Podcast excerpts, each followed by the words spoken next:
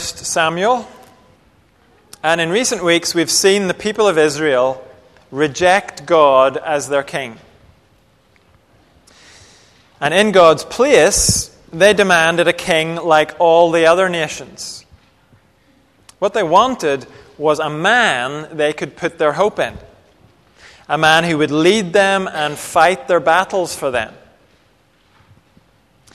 And we noticed it wasn't the request for a king that was wrong, it was the people's motivation that was wrong. They wanted to be free from God's rule. That's what they were really asking. They were asking for a king who would replace God. But last week we saw that is not going to happen. Last week we were introduced to a man called Saul. And through Samuel, God told Saul he was going to become Israel's king. In fact, Samuel actually anointed him as king. He did that privately. And as he did, he made it clear to Saul you're to be a king under God's authority. You're to rule according to God's word. Now, by the end of our passage last week, no one knew about this except God, Samuel, and Saul. The people of Israel are still in the dark. And in fact, they're probably a little bit nervous. The last time Samuel spoke to the people of Israel was right after they had insisted on having a human king. Samuel tried to warn them on that occasion. He told them it was not going to turn out how they expected. But the end of chapter 8 told us they refused to listen to Samuel. And Samuel responded by saying, Everyone go back to your own town. That's how it was left. And Israel has not heard from Samuel since. They don't know Saul has been chosen as king. So imagine what the Israelites are thinking. Samuel is hopping mad. Maybe we pushed it too far with him. What's going to happen? What judgment is Samuel cooking up for us? That's the context where our passage this morning picks up. We're going to begin at chapter 10, verse 17, and we'll read through to chapter 11, verse 13. If you're using the church Bible, that's page 280, and in the large print, page 430. So chapter 10, verse 17, and I'll read through to 11, verse 13.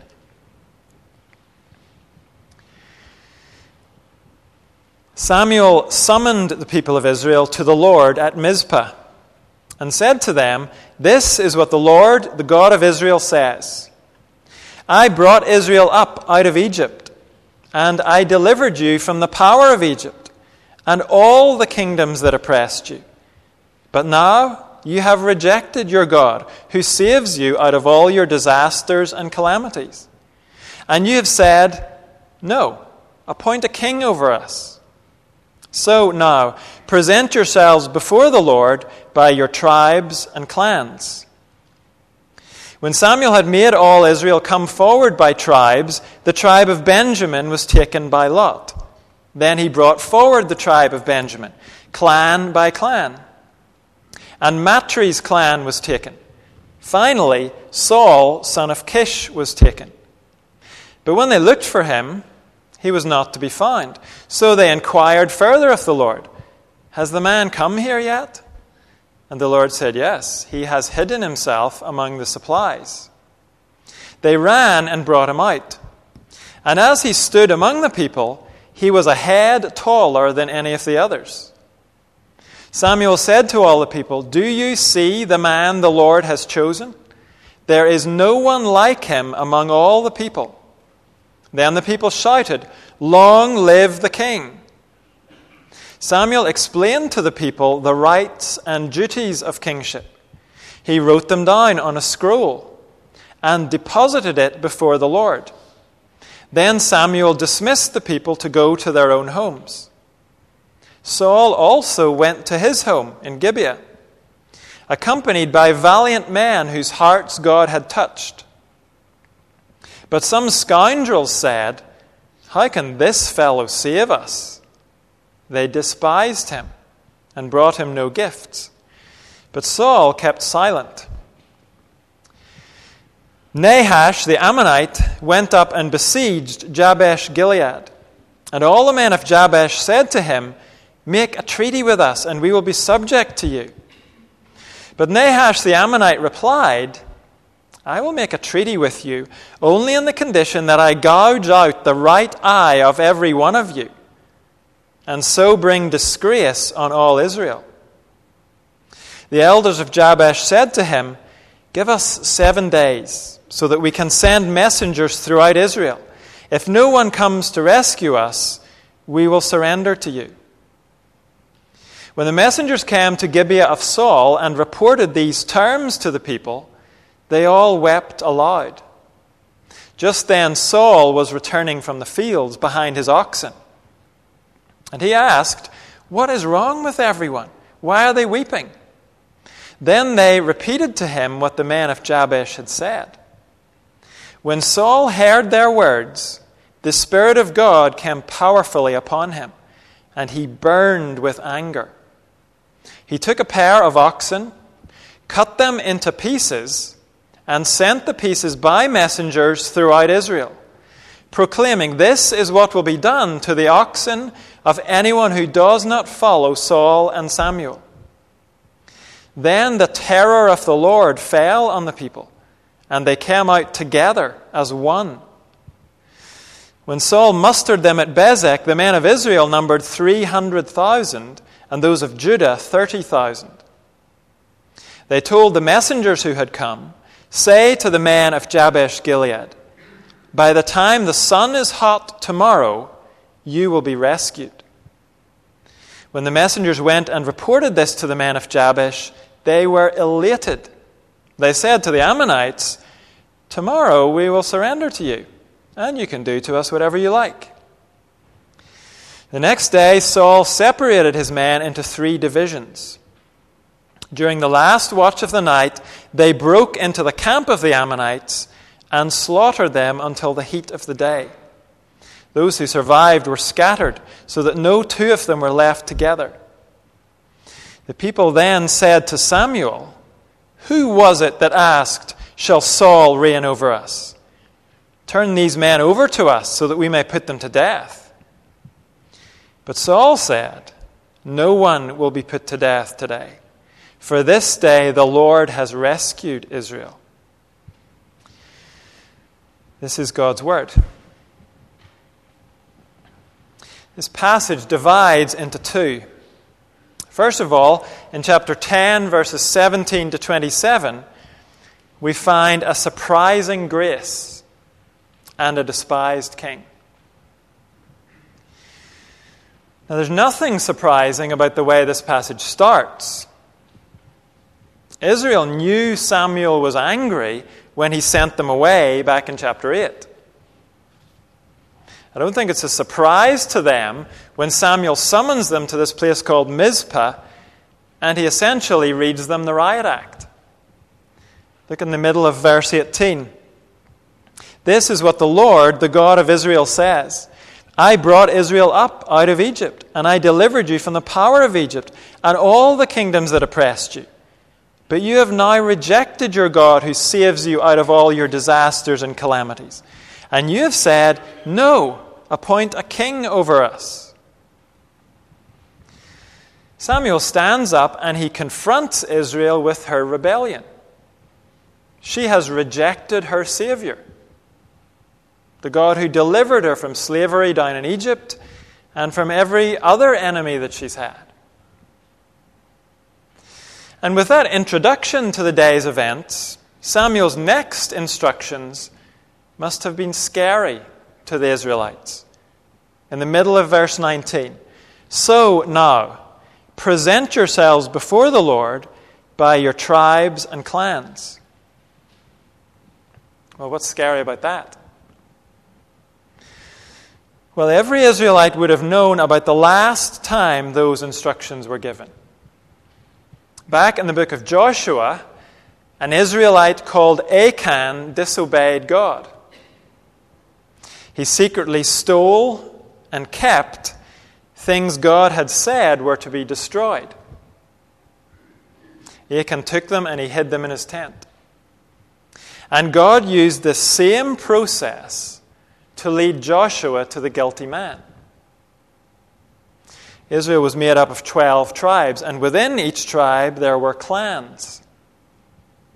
And within each clan, then, there were families. And by some method that is not explained to us, God had Joshua draw lots, but like drawing straws. And God used that process to lead Joshua finally to Achan. And the outcome was Achan was stoned to death for his rebellion, and his remains were burnt. That incident was a big deal in Israel's history. So now, imagine what the Israelites are thinking here. When Samuel says, Present yourselves before the Lord by your tribes and clans, they're thinking, Here we go again. They're expecting God's judgment to fall. But it doesn't. Instead, Israel gets the king it asked for although he has to be dragged to the celebration. During the selection process, Saul had run off and hid. He knew before it started he was going to be the one picked. And apparently, he's not excited about being picked. So now we've learned something else about Saul. Last week we learned he was tall and handsome. Now we learn he's a timid man. He's impressive looking, but he's a bit of a shrinking violet. And it's fine to be a shrinking violet, but it's not ideal for a king to be that way. Anyway, we're told they ran and they brought him out. I don't know if he was kicking and screaming or not. But they get him there, and when he does arrive on stage, everyone can see immediately he's a physically impressive guy. And that in itself is enough to win them over. Look in the middle of verse 23. As he stood among the people, he was a head taller than any of the others. Samuel said to all the people, Do you see the man the Lord has chosen?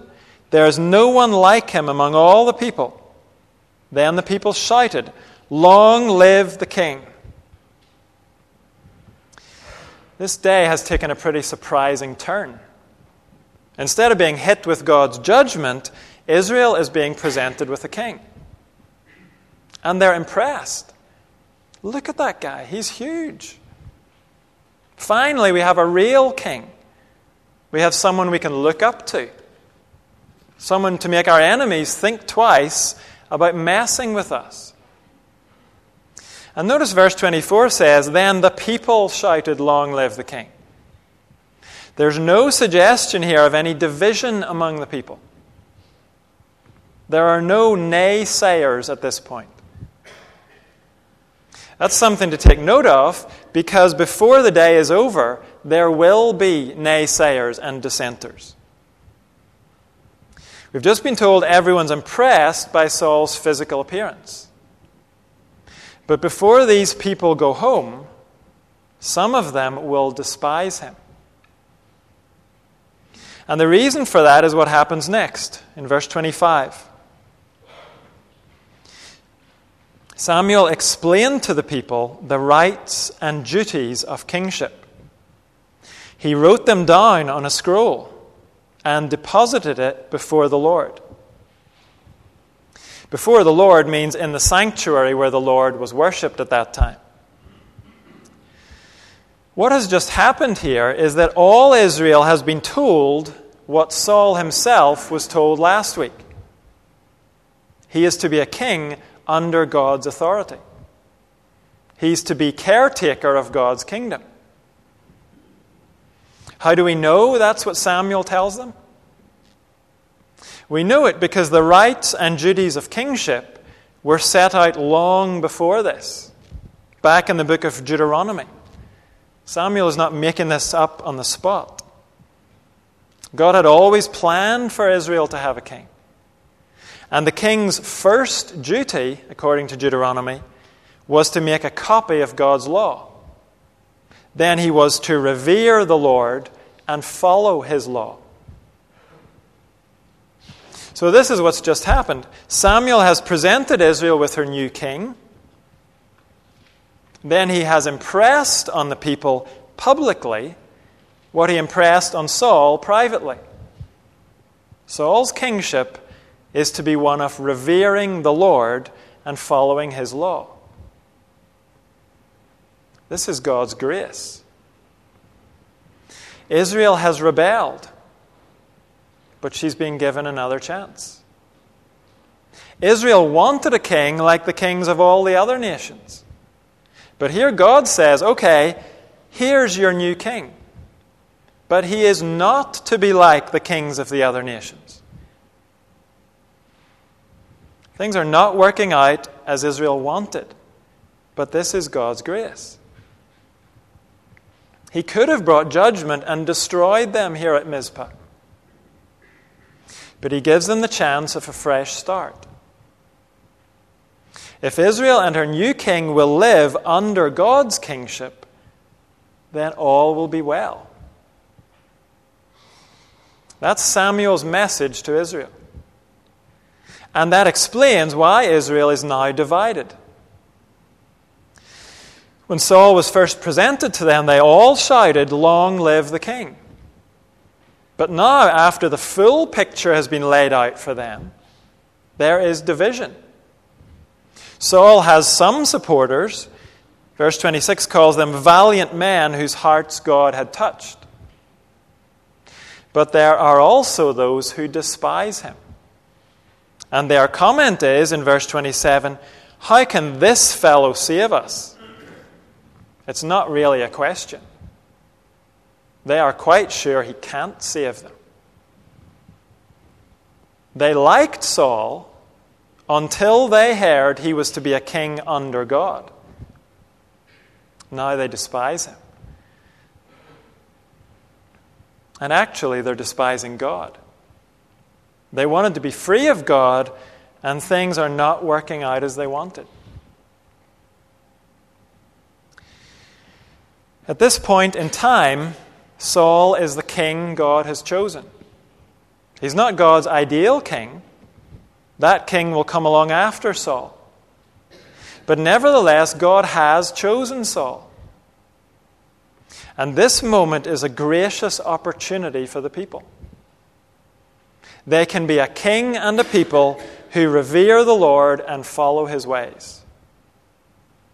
They have a choice to make. And this situation in Israel is a very faint preview of something that happened much later in Israel's history. Much later, another king was presented publicly to the people. When Jesus of Nazareth was baptized in front of the Israelites, God said of him, This is my Son, whom I love. With him I am well pleased. And Jesus went on to live a life no one else had ever lived. He revered the Lord and followed his law. And he did it perfectly. It was a gracious opportunity for Israel. They could unite under God's king. But they despised him. Not all of them, some did follow him. But after a few years, the Jews took Jesus to the Roman governor, Pilate. And when Pilate said to them, Here is your king, the people shouted, Take him away, crucify him. They despised him. At first, they had been impressed by his miracles. But they soon discovered he wasn't the kind of king they wanted. They wanted him to lead them into battle. But what Jesus had done was call them to acknowledge their sin and turn to God.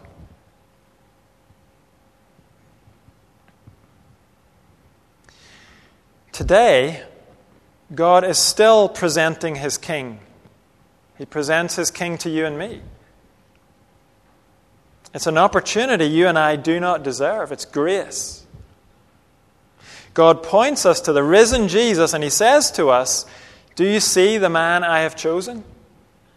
There is no one like him. Yes, you have rebelled against me and you have offended me. But come under the reign of my king, and you will be reconciled to me. Today, some of us have a choice to make. Will you accept God's king and follow him? Or will you despise him and turn away?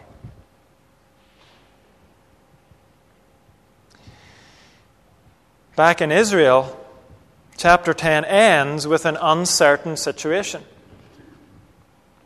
Saul has been presented as king, but he hasn't yet been installed as king. He hasn't started to reign yet. It's all a bit up in the air. And Samuel sends everyone home. They disperse, including Saul. We're told that he goes to his home in Gibeah. And everyone is left waiting to see what happens. And what happens is that an enemy comes and brings things to a crisis point. What we find next is an arrogant enemy and a surprising Savior. Look at chapter 11, verse 1. Nahash the Ammonite went up and besieged Jabesh Gilead. And all the men of Jabesh said to him, Make a treaty with us, and we will be subject to you. Jabesh Gilead is an out of the way place, it's a bit isolated. It's separated from the rest of Israel by the Jordan River. There is the main part of Israel, there's the Jordan River, and then across the Jordan is Jabesh. And apparently, at this time, Nahash the Ammonite was picking off some of these isolated Israelite settlements. One writer says he was on a binge of terror at this time. And when he sets up a siege against Jabesh, these people don't want any trouble. They say to him, essentially, You can be our king if you want. Just don't hurt us, please. But look how he replies to them in verse 2. I will make a treaty with you only on the condition that I gouge out the right eye of every one of you, and so bring disgrace on all Israel. What he actually says is, I will make a treaty with you like this I'll gouge out your right eyes. In other words, he's not interested in making a treaty at all. He wants to hurt and humiliate these people. As he says himself, his intention is to bring disgrace on all Israel. He hates God's people. And he's an amazingly arrogant man. When the people of Jabesh ask for seven days' respite, so they can ask the rest of Israel for help, apparently Nahash says, Go ahead. See who you can round up. It'll just make things more fun for me. He's so sure of himself, he's going to play with these people the way a cat plays with a mouse. Sure, I can wait. Go and bring your friends back with you. I'll get to gouge all your eyes out. And when the messengers do go out, we get a sense now of how much Israel thinks of their new king Saul. We discover they're not thinking of him at all. Look at verse 4. When the messengers came to Gibeah of Saul and reported these terms to the people, they all wept aloud. Just then Saul was returning from the fields behind his oxen, and he asked, What is wrong with everyone? Why are they weeping? Then they repeated to him what the man of Jabesh had said. Notice, as the messengers spread out across Israel and come to Gibeah, the people's response is just to dissolve in tears. Apparently, they don't think Saul has anything to offer in this situation. No one even thinks to go and get him back from the fields so he can hear what's going on. It seems that Saul has gone back to working on the family farm at this point. And even when he comes back from the fields, he has to ask the people what's going on. Someone has said Israel has gone from asking, How can this man save us? to giving this man no thought at all. We might wonder where are the valiant men who accompanied Saul at the end of chapter 10? They don't seem to be around anymore. Maybe they have lost hope in him too. In any case, it doesn't seem that anyone was expecting what happens next. The big guy who couldn't find his dad's donkeys, who ran and hid at his own coronation, the king Israel is despising, suddenly turns into Israel's powerful Savior. And the transformation is explained for us in verse 6. When Saul heard their words, the Spirit of God came powerfully upon him, and he burned with anger. He took a pair of oxen, cut them into pieces, and sent the pieces by messengers throughout Israel, proclaiming, This is what will be done to the oxen of anyone who does not follow Saul and Samuel. Saul has become an instrument in God's hands. In fact, it's a good job he's becoming king because there'll be no job for him on the farm after this. Last week he lost the donkeys, and now he cuts up the oxen. And he posts them around Israel. It's a very unusual approach. But it convinces Israel they'd better not mess with Saul.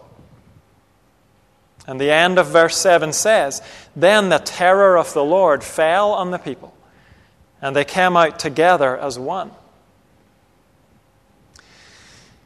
In fact, a huge army assembles at Bezek. And Saul sends a very confident message to Jabesh Gilead in verse 9 By the time the sun is hot tomorrow, you will be rescued. Literally, you will be saved. It's the same word that was used at the end of chapter 10. How can this fellow save us? Well, now Saul promises to save. And he delivers on his promise. He marches his army the 20 miles from Bezek across the Jordan River to Jabesh. His army attack Nahash and his army sometime between 2 a.m. and 6 a.m. That's the last watch of the night. And the people of Jabesh are saved before midday. It's a great victory. And the change in Saul has been dramatic. Up to this point, he was indecisive and timid. But now he has acted like a true king. And suddenly, Saul has a hero's following. Look at verse 12. The people then said to Samuel, who was it that asked, Shall Saul reign over us? Turn these men over to us so that we may put them to death. We might wonder where these supporters were a couple of days ago. And the men they want to kill are the despisers from chapter 10, the ones who said, How can this fellow save us? But this is Saul's finest hour. He will never get better than this. And he will never be more like a true king than when he says in verse 13, No one will be put to death today. For this day the Lord has rescued Israel. Saul knows this was the Lord's victory. He knows this is a day of salvation. As God's king, he has been sent to save. It's a day of grace. Saul overturned everyone's expectations. God saved his people through a man who didn't seem capable of saving anyone. And that is the pattern of God's salvation. Many years later, the Apostle Paul wrote this to God's people in the city of Corinth. God chose the foolish things of the world to shame the wise. God chose the weak things of the world to shame the strong. He chose the lowly things of this world and the despised things and the things that are not to nullify the things that are. That's the pattern of God's salvation. And the greatest example of God showing power through weakness was Jesus' death on the cross. As Jesus hung there, it looked for all the world like weakness and defeat. The notice above his head said that he was a king, but it certainly didn't look like it. We're told the onlookers mocked him that day. He's the king of Israel. Let him come down now from the cross and we will believe in him. Others said, Let him save himself if he's God's Messiah. Literally, that means God's anointed one. One of those crucified with him said, Aren't you the Messiah? Save yourself and us.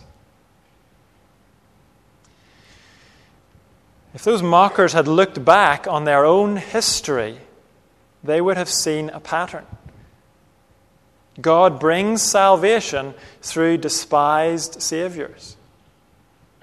He does great things through weakness. They should have known. This man they were despising was bringing salvation.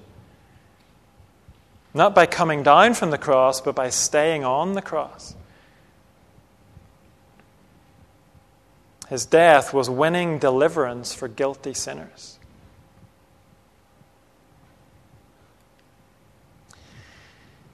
Saul was not a great king. In fact, overall, he wasn't even a good king. But for a time, he was God's chosen king. And here, in his finest hour, he teaches us what God's true king is like. The world looks at God's king and they despise him. How can he save me? What can he possibly do for me? That's how many people look at Jesus today. He's irrelevant. He's not what we need. But God won a great victory through his despised king. He defeated not Nahash the Ammonite, Jesus defeated the greatest enemies Satan and sin and death and hell. And he won that victory not by cutting up oxen to rally the troops. No, Jesus won by letting his own body be cut and torn. And by his death, he won.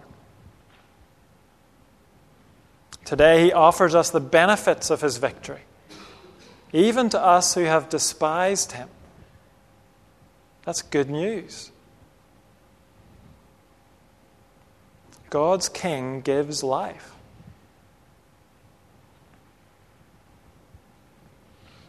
We're going to praise him now as we remember that he was a man of sorrows. Let's stand to sing Man of Sorrows, what a name. And then Man of Sorrows, Lamb of God.